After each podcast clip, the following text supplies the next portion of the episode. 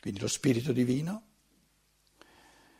pensieri di forma, pensieri di vita, pensieri di anima e i pensieri di spirito si sono iscritti, diciamo, nel, nel mondo della materia in forma di croce.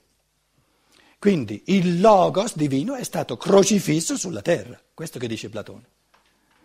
Il senso di questa crocifissione e di questa morte nel corpo della terra è la risurrezione operata col, col partecipare dell'uomo, proprio per far sorgere, per far, per far evolvere l'uomo sempre di più eh, a diventare lui stesso un co-creatore, da creatura a creatore, da passare sempre di più da creatura a creatore. Dove sono le piaghe del Logos divino crocifisso sulla terra? Eh, scusa, qua, qua i piedi e le spine del capo. In altre parole, le due profezie che abbiamo visto sulla croce nel Vangelo di Giovanni. Ostun usun tribesetai autu. Non gli si romperanno le ossa. In altre parole, le forme non verranno deformate minimamente, perché la caduta sta proprio nel deformare le forme. Perché le, le ossa sono eh, per eccellenza il sostrato della forma, no? quello che dà la forma del corpo fisico, lo scheletro. Se noi, eh, come dire, deformiamo lo scheletro, deformiamo proprio le forze formanti. Quindi la prima profezia è il Logos, quando il Logos stesso si incarnerà non in quanto logos che, che, è decaduto nella croce della terra, ma per, per avviare la risurrezione, la legge della risurrezione è il ripristino delle forze formanti. Quindi a lui non possono venire rotte le ossa. E il secondo, la seconda profezia, vedranno, contempleranno la realtà spirituale di colui che hanno crocifisso, di colui che hanno trafitto.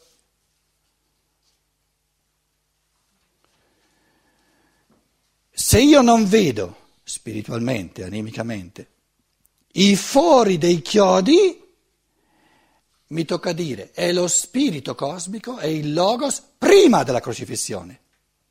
Non è ancora stato crocifisso. Quindi è prima della risurrezione, è ancora nell'andata. E Tommaso vuol dire il segno che mi dice che adesso siamo all'inizio della riascesa e che devo vedere la crocifissione. Quando noi abbiamo una percezione, il concetto è un perforare la percezione, mandando a morte ciò che è materiale, perché è un frammento di non realtà, per far risorgere il concetto. Però devo toccare io il, il, il, il chiodo. Devo, devo trafiggere la, la, percezione. Perché se non trafiggo la, la percezione non la, non, non la porto a morte. Quindi il mistero del dito e dei chiodi, della fruta dei chiodi, è trafiggere in chiave conoscitiva il mondo della percezione per far risorgere il concetto e la mano che entra nel costato è l'evoluzione morale che io vi ho detto. Questo non è che trafigge, apre le forze dell'amore, vedranno colui che hanno trafitto. La realtà della materia è lo spirito. Però adesso non si tratta soltanto di, di una, un intuito conoscitivo che che sa perforare la percezione per creare il concetto. Adesso si tratta di far sparire veramente tutto il mondo materiale. Col calore dell'amore, e lì ci vogliono i millenni.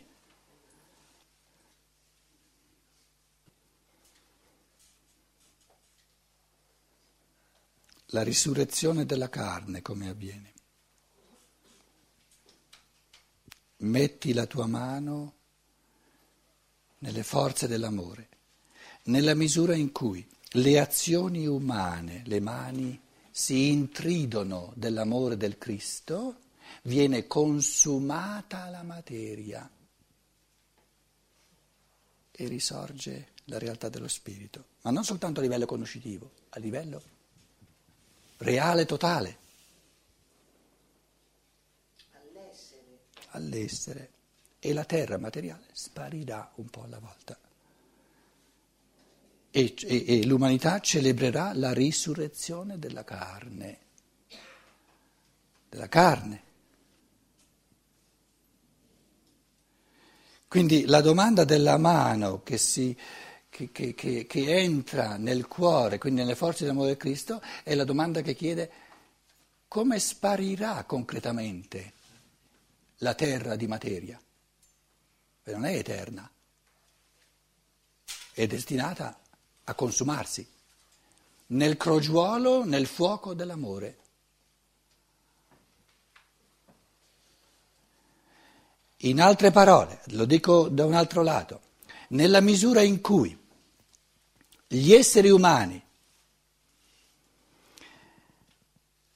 vivendo nel mondo della materia, in questo elemento così refrattario, eh, esprimono forze di amore sempre più grandi nella misura in cui hanno espresso tutto l'amore che sono capaci di esprimere, termina il compito della materia che è proprio quello di dargli la controforza per rendere sempre più forte il suo amore. E la materia viene consumata. Co- dove lo vediamo questo? Nella vita. Nella vita. Cos'è la vecchiaia? La vecchiaia, se tutto va bene, è mettere sempre di più le nostre azioni, quindi la mano, no? I, eh, eh, eh, riscaldarle sempre di più dell'impulso di amore del Cristo e questo, questo, questo esplicare sempre di più la fiamma dell'amore cosa fa al corpo? Lo consuma, lo brucia.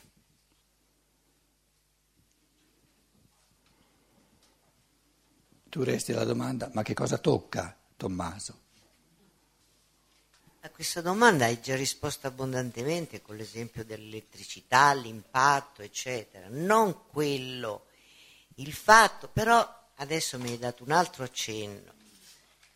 Il fatto che su questo fantoma ripristinato, rigenerato, possono apparire delle ferite. Non sono ferite. Allora tu mi hai detto adesso, è l'immagine del Cristo dopo la crocifissione nella terra. E allora questo mi ha aperto certo. la strada a una maggiore comprensione. Certo, certo. È il logos crocifisso, non il logos che è rimasto nel, nella sfera e divina. Questo mi ha, mi ha facilitato. Poi so, ce n'è da pensare sopra. In altre parole, tanto... e Tommaso vuol dire il logos che è rimasto nella sfera divina, lo conosciamo da sempre. Ma qui la, il fenomeno nuovo è il logos che si crocifigge nella materia. E allora dovete presentarmi l'evidenza della crocifissione. Ma il poi, oltretutto, il fatto che questa evidenza appaia non diminuisce per nulla la perfezione del fantoma originario.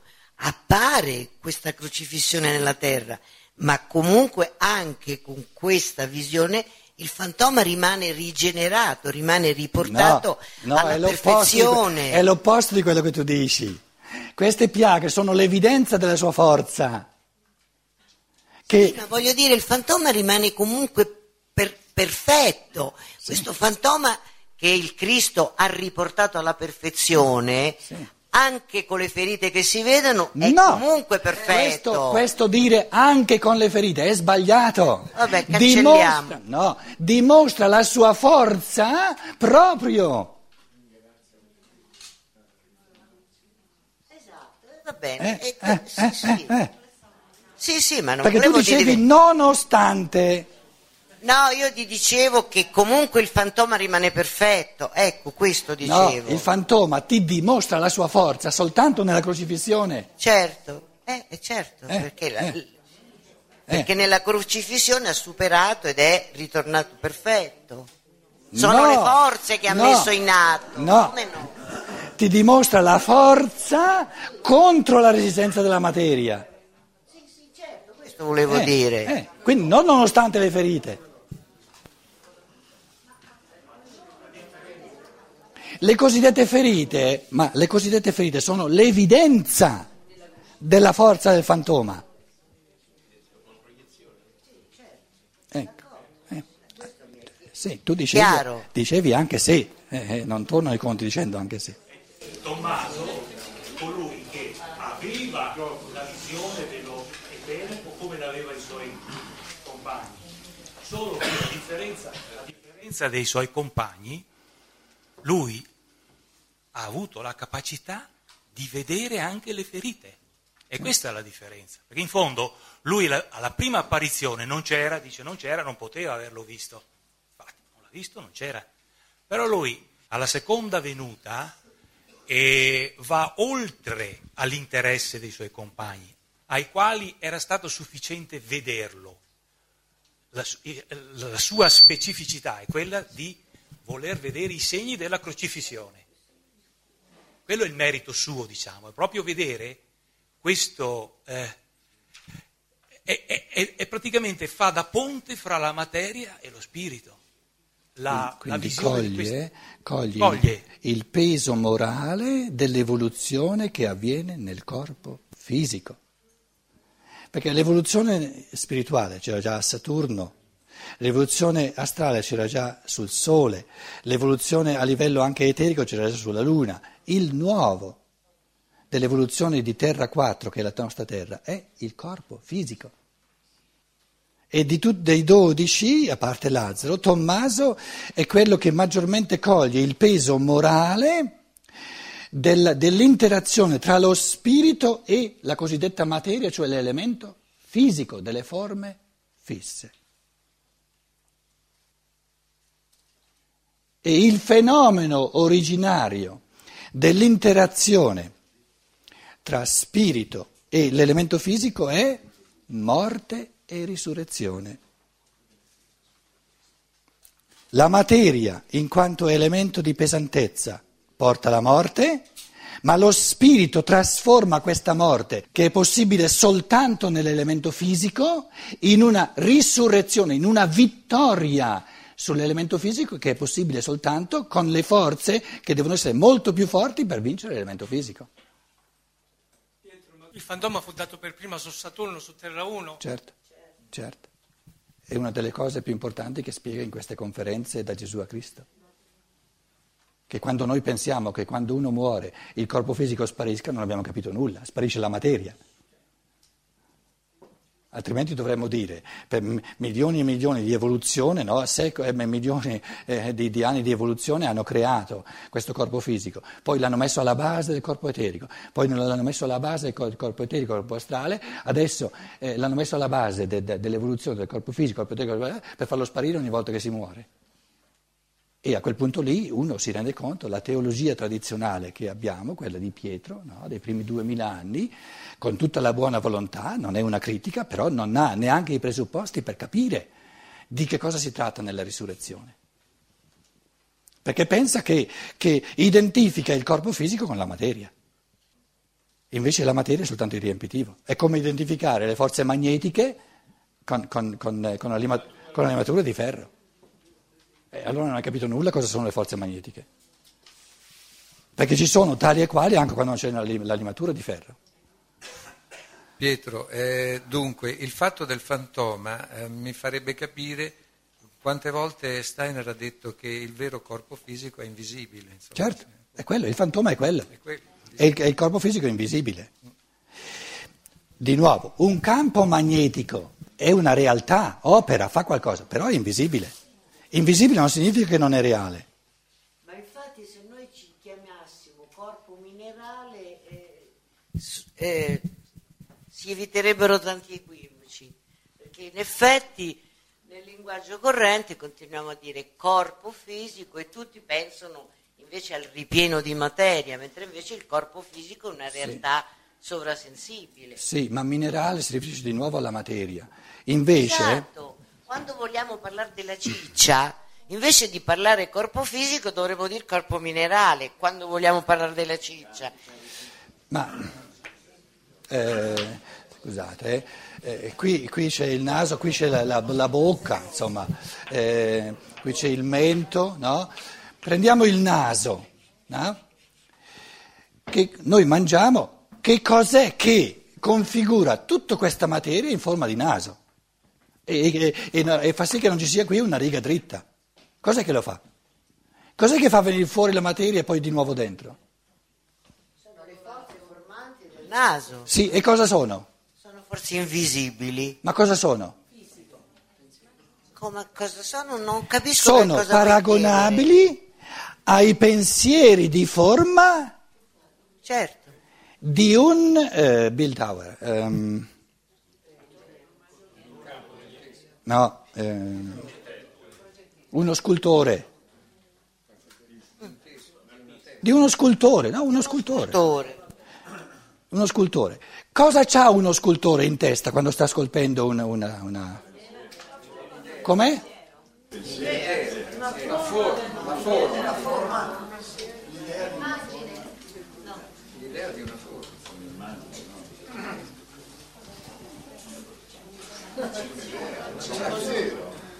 Eh?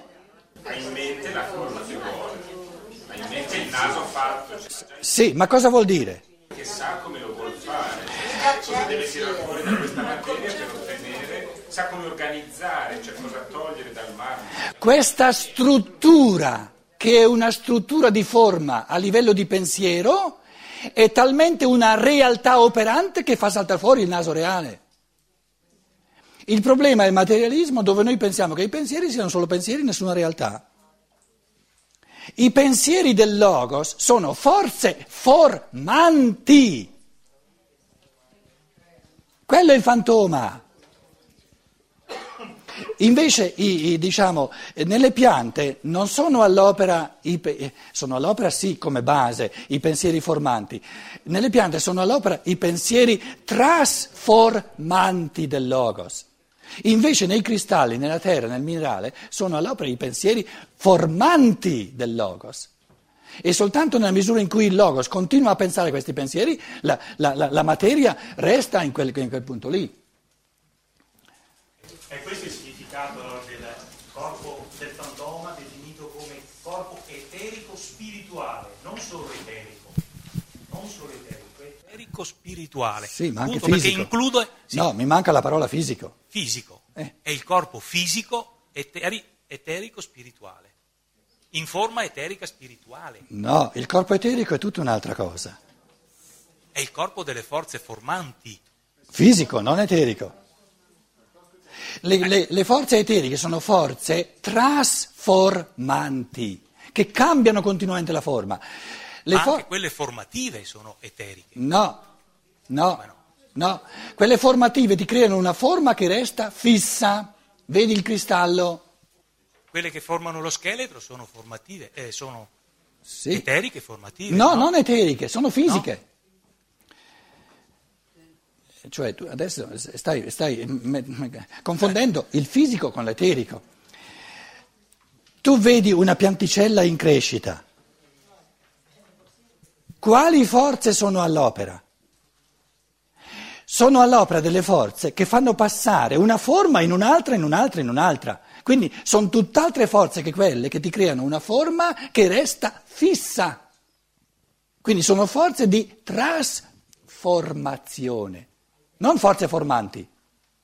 Se hai un cristallo, nel cristallo sono all'opera forze formanti, perché non si trasforma, resta fissa la forma. Pietro, nessuna forma animale resta fissa comunque. Perché l'animale ha il fisico, l'eterico e ancora... La forma iniziale viene trasformata dall'ecerico che continua a anche un bambino Sì. diventa uomo, no? Sì. Sì, ma i misteri del fantoma hanno a che fare né con la pianta, né con l'animale, né con l'umano, hanno a che fare col minerale, le forme. Perché se noi non mettiamo alla base del corpo umano le forme, ha, voglia tu vivere e anima, eccetera. Stiamo parlando dei misteri della forma. Lasciatemi stare la trasformazione eterica e l'animico, eccetera. Stiamo parlando dei misteri della forma. Il fantoma è una, è una, una struttura di forze non eteriche, non astrali, ma di forze formanti fisiche. Com'è? Sì, la geometria. Ma co- cos'è la geometria? Pensieri di forma. pensieri di forma e quindi sono le- la geometria sacra, la geometria, l'architettura che noi troviamo in certe strutture sacre. E In, ogni, in ogni- in ogni edificio, scusa. Mi scusi, quindi Com'è? il maschile e il femminile non appartengono a questa struttura? Il maschile e il femminile è un fenomeno eh, specificamente de- dell'animico. Capito? Ma a livello di fantoma non esiste più. Eh, a livello di fantoma, eh, eh, eh, se vogliamo, se vogliamo eh, ehm, uno degli elementi della caduta è la, la- la separazione dei sessi, proprio perché entrando la materia dentro al fantoma sempre di più, sono saltati fuori, grazie al contributo della materia, due tipi di corpo fisico. La risurrezione della carne consisterà nel fatto che la materia verrà sempre di più estromessa e la differenza fisica tra uomo e donna scomparirà di nuovo. Così come è sorta e non c'era all'inizio, scomparirà di nuovo. Quindi cos'è che ha portato la differenza tra uomo e donna dentro al fantoma? Il ripieno di materia. Quindi, quindi il fatto di essere non puramente uomo, ma o maschio o femmina fa parte di questo appesantimento, di questa indebolizione delle forze del fantoma. Perché se sei maschio ti manca quello che ha, che ha la femmina, se sei femmina ti manca quello che ha il maschio. E quindi l'evoluzione che va avanti dice togliamo sempre di più queste- queste- questi- questo elemento di pesantezza che, che, diciamo, ha, ha compromesso le, fo- le- le forze del fantoma e le forze del fantoma si, si rigenerano sempre più pure. E questo comporta una spiritualizzazione della materia. Le forme diventano sempre più perfette.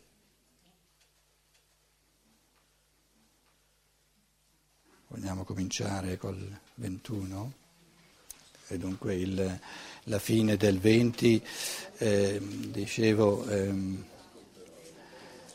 molti altri segni fece Gesù in presenza dei suoi discepoli e poi nel corso dei secoli e dei millenni ne fa eh, all'infinito, eh, ma eh, non sono stati scritti in questo libro, 31, questi sono stati scritti perché crediate, quindi sono, sono tipici per eh, aiutare gli esseri umani a eh, acquisire fiducia nella rigenerazione dell'umano a partire dal fantoma, a partire pa- dalle forze di amore, affinché crediate che Gesù è il Cristo, quindi il Logos, non soltanto che è rimasto nel seno del Padre, ma il Logos che, che è venuto a morire, si è incarnato, il Logos incarnato, che è venuto a morire sulla croce del corpo della terra per creare i presupposti per la risurrezione della carne, affinché crediate che eh, Gesù è il Cristo, il Figlio di Dio, perché credendo abbiate la vita nel suo nome.